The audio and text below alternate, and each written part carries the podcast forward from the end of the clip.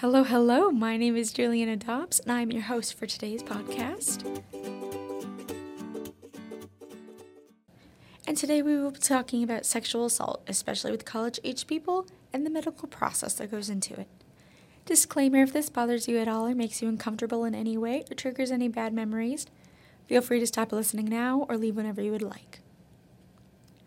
Now, more on today's topic, I have conducted two interviews with two different women regarding the medical side of sexual assault, in particular what a teacher's job is with it and what a nurse's responsibility is with it. For my first interview, I interviewed Susan Carl, a nursing instructor at Heartland Community College who also worked as a nurse for a very long time. I asked her quite a lot of questions regarding how many cases she saw, what her job was when a case came in, and what her role is as a teacher in this type of situation. And then here is that interview. All right, so how many years did you work as a nurse? Oh, sixteen, seventeen. Nice. Yeah. Okay, so during that time, how many sexual assaults would you say that you saw? That I knowingly saw? Yeah. Thankfully, not a lot. Um... Probably less than ten. Mm-hmm. Um, only part of my experience was in the E R, and that's generally where you would see a sexual assault patient enter healthcare. Yeah. And then, um, so for, let's say when that did come up in the hospital, what was your guys' protocol for that? It depends on where you work, um, or what hospital you work at. Ideally, the patient is put in a secluded area, a secluded room that has access to a private bathroom. And there's a couple of reasons for that. Uh, one is simply because of what they have been through. But the other aspect of it is being able to eliminate their having to see other people and being able to um, collect necessary evidence, um, which we'll talk about when we talk about the rape kit. Mm-hmm. All right, and then, um, so you said ten or less. How many of those were around college age, if there were any? Probably all of them, actually. Oh, wow. Yeah. I know there's a lot of different kinds of it, but I expected a lot of statutory instead of college age, in all honesty. Um, then I know a lot of sexual assault victims do go through with a rape kit. Could you explain what that is? Uh, the rape kit is essentially evidence collection.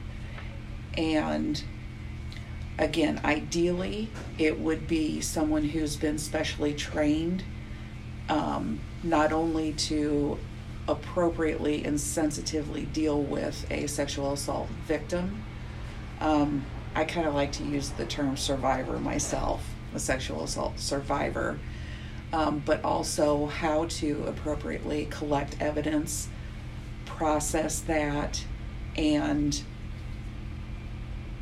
understands the chain of evidence and how important that is for potential criminal cases against the offender if the survivor wants to pursue criminal charges. And do you happen to know what like a hospital's like protocol is for that? If the like what you guys do with the evidence, if they decide that in that moment they don't want to go through with an investigation? That's entirely up to um, the sexual assault survivor when they come in. It is an option for them, and if they don't want to have it done at that time, education is generally provided about the fact that they can always come back and choose to do it at a later time. Um, ideally, they are also connected with um, a rape counselor from the community. And in McLean County, they're, um, the counselors are through Stepping Stones, which is through the Y W C A. And ideally, they are called as soon as hospital staff realize that it is a sexual assault. Um, and those rape counselors are available twenty-four seven, three sixty-five. They are usually able to come and be with the survivor at the hospital during whatever process they decide they want to do. If they want to have a rape kit completed, it's a pretty lengthy process. Um, there's a lot of meticulous steps included in that, and it can it can take a couple hours for from start to finish. And as far as maintaining that evidence, if the survivor decides to pursue the sexual assault kit, the nurse that collects all the evidence would keep that sealed kit in her possession or his possession, their possession, until the police came to take it from them. Um, that maintains the chain of custody and um, the paper trail, so to speak. And then if it does go to court, the nurse can testify that, yes, I collected this evidence, yes, this is my signature on the sealing tape. And then whoever picked that up from her at the hospital, I keep saying her, whoever picked that up from them at the hospital would be able to then testify that, yes, they picked it up from said nurse, and it just maintains that so that the offender could not say the evidence was tampered with.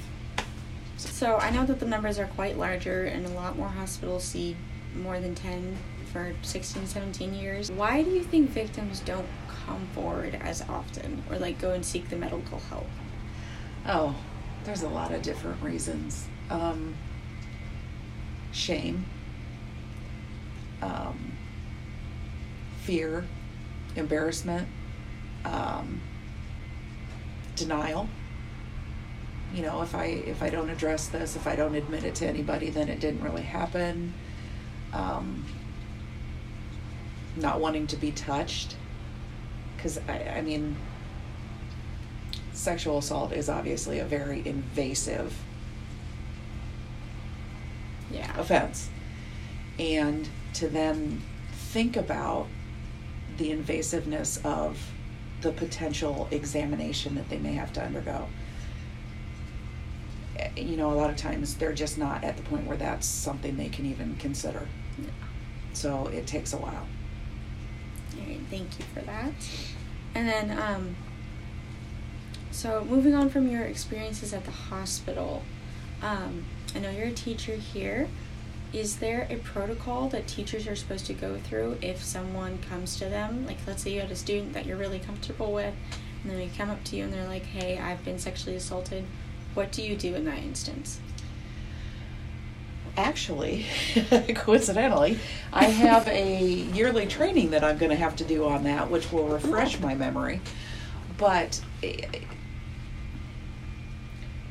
a lot of it's going to depend on, again, the the student, the person um, disclosing that information. First of all, acknowledging that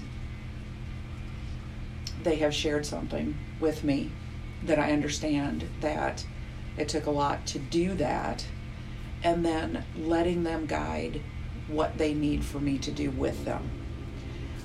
Do they want to talk to counseling services here on campus? Do they want to pursue um, a rape kit being completed? Do they want to talk with someone from the Y W C A Stepping Stones? Do they want to pursue uh, legal reporting, either through security here or ideally whichever police department would handle that report? So, I mean, it's a lot on, first of all, they very much trusted you to come to you with that information, and you don't want to like betray that trust by trying to determine for them what's best for them. Mm-hmm. In that moment, they need to have control back and be able to kind of guide how they want to proceed. Obviously, I would encourage as much helpful, what I would deem as helpful for them. Um, but if just telling me today is enough, then okay. And then just try to follow up with them. Thank you. And um, So you said that the school provides training for that yearly, correct? Yes. All right, and do all teachers have to go through that? Yes. All right. Yes, it is part of our training here on campus, and actually nurses have to undergo sexual assault training as well every with every renewal of our license, which is every two years. So. And could you tell me a little more about the training that nurses go through compared to what you go through as a teacher? It sometimes it can be what we do here will apply to the nursing as well, um, but for people who aren't employed, say at at Heartland and don't have that mandatory training, there are other continuing education opportunities that nurses could pursue. The state says it has to be sexual assault training. They don't necessarily mandate where it comes from as long as it's an accredited source, if that makes sense. Yeah, thank you. And then um, I don't need to know anything personal or anything, but like just a yes or no question, but has any have any students come to you about that before? No. All right. That's nursing it. Faculty, yes. Okay. But me personally, no. Alrighty. And then um, I know there's not really a big solution to sexual assault, but what would be your best idea or best piece of advice for anybody going through that? Wow. You're not alone. It's not your fault. And there are people who will help you when you're ready. And thank you, Susan, for that awesome interview. Now for my second interview, I talked to Mara Larkin. She is a nurse that deals with sexual assaults that come into the hospital. So I cannot put in any of the actual interview in here due to recording location and the quality of it, but I have been given to talk to you guys about what we discussed. So Mara is a SANE nurse, and SANE stands for Sexual Assault Nurse Examiner, and her job is basically to handle everything that comes with a sexual assault case in the hospital. So she handles the rape kit, she handles all the legal processing with that and what happens with the with the survivor. So um, to become a SANE nurse, that is a separate training that you have to go through. It entails a class that goes through proper sexual assault cases and training for it, like photography, ed- evidence retrieval, and one of her um, things that she had to do to pass it was um, fifteen successful speculum exams.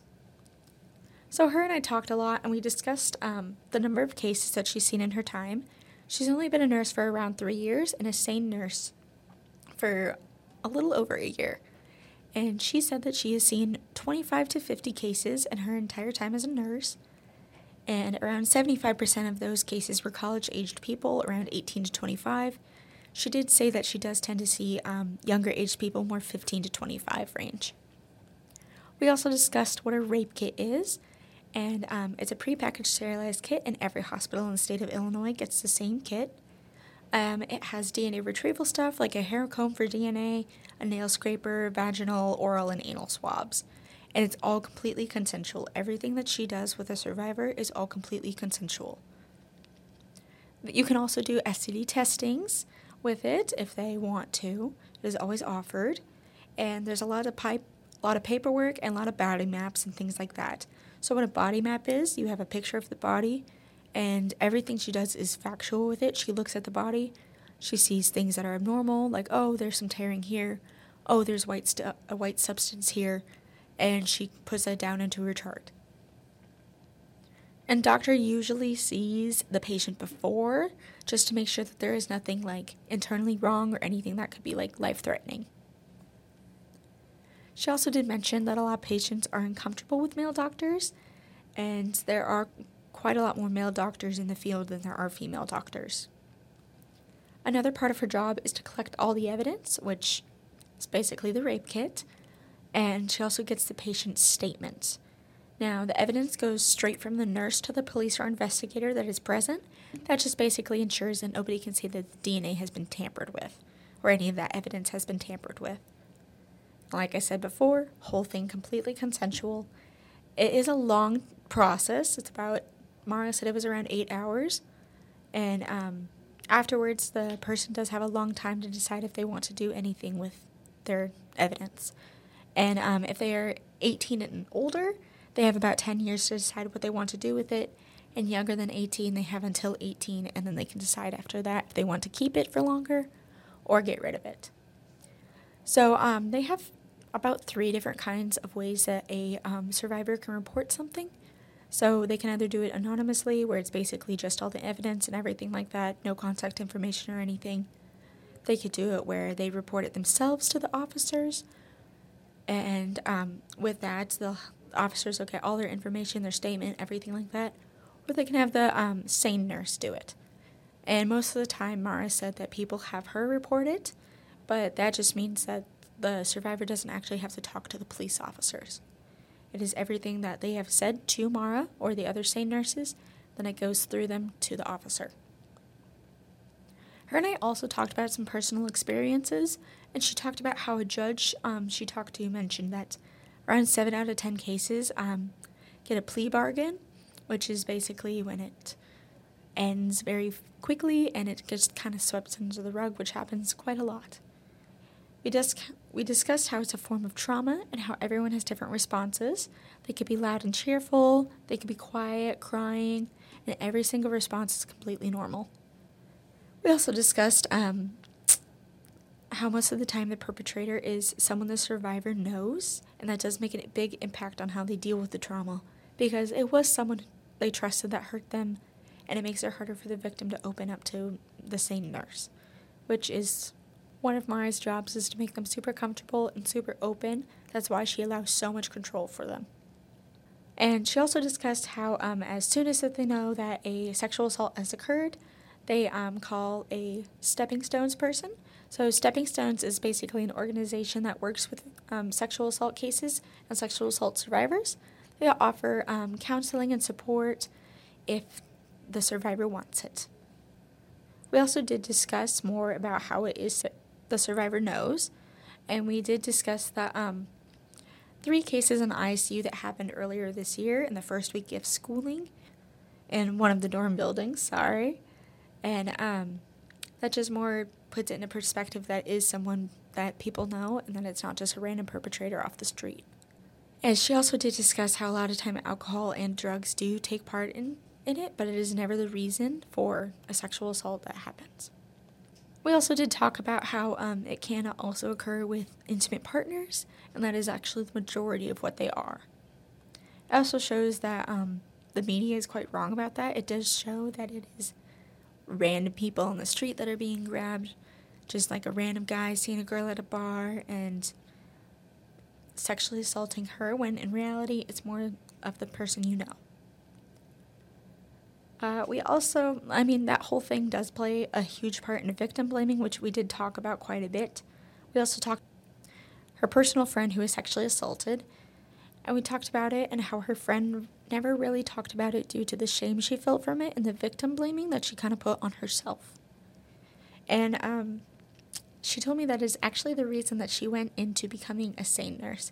It's because her friend had a really good sane nurse who is, made her really comfortable, made her really open to talk about it all, and she felt really comfortable with that person, and Mara wanted to be that person for other people. And we also did discuss more in depth how doctors and police officers can be very intimidating, so it's good that there is someone there who is supposed to be that comfort for them, like Mara. And then Mara and I um, went on to discuss how her friend tried to report it after the fact, but nothing ever happened with her case, which is super common. We also talked about the media, like T V shows and movies, and how it plays into it. And one of our discussions actually went um, to a popular show called Grey's Anatomy and a certain episode in the later seasons where a woman came into the hospital who was sexually assaulted. And one of the most important part of parts of that episode was where all the female doctors and nurses all lined up to su- show their support for the survivor. We both agree that that is one of the most important scenes in the whole show, because it really does show that they aren't alone, and it's really, really heartfelt. It's a good, great episode. I recommend watching it. And honestly, I think there needs to be more representation like that, that shows kind of the after effect and that the survivor does always have an option, always has help. And then both Mara and Susan had basically the same advice and solutions, It's all about education and teaching people about consent and self-control. And honestly, it's a whole society change. And like I said, it starts about with what um, people are taught and how they view survivors. And there is a lot of shame and victim blaming, and that does influence reporting. In fact, it makes the numbers lower because people do have that sense of shame and that it was their fault and that they won't be taken seriously for it. They, Mara and Susan both advise people to go to the hospital and at least talk to someone about it, whether it be a friend or an advisor, a family member, mentor, neighbor, spouse, someone you can really, really trust completely so you don't hold on to it all alone, because the weight of it will just hurt them more. And we did end up talking a little bit about more of that mental aspect, which does tie into all of the blame that they put on themselves. And all in all, both women that I talked to gave many important details, provided a lot of information that I think is important and is necessary information for people to know. The big takeaways from this are that it's never the survivor's fault, and it's okay to feel the way you feel about it, and it's always okay to go to a hospital even if there is nothing physically wrong. Education is so important with these things, and it needs to play a bigger role in people's lives than it does now. So thank you so much for listening in. I hope you enjoyed this little podcast, and take away from it what you will, and then have a great day.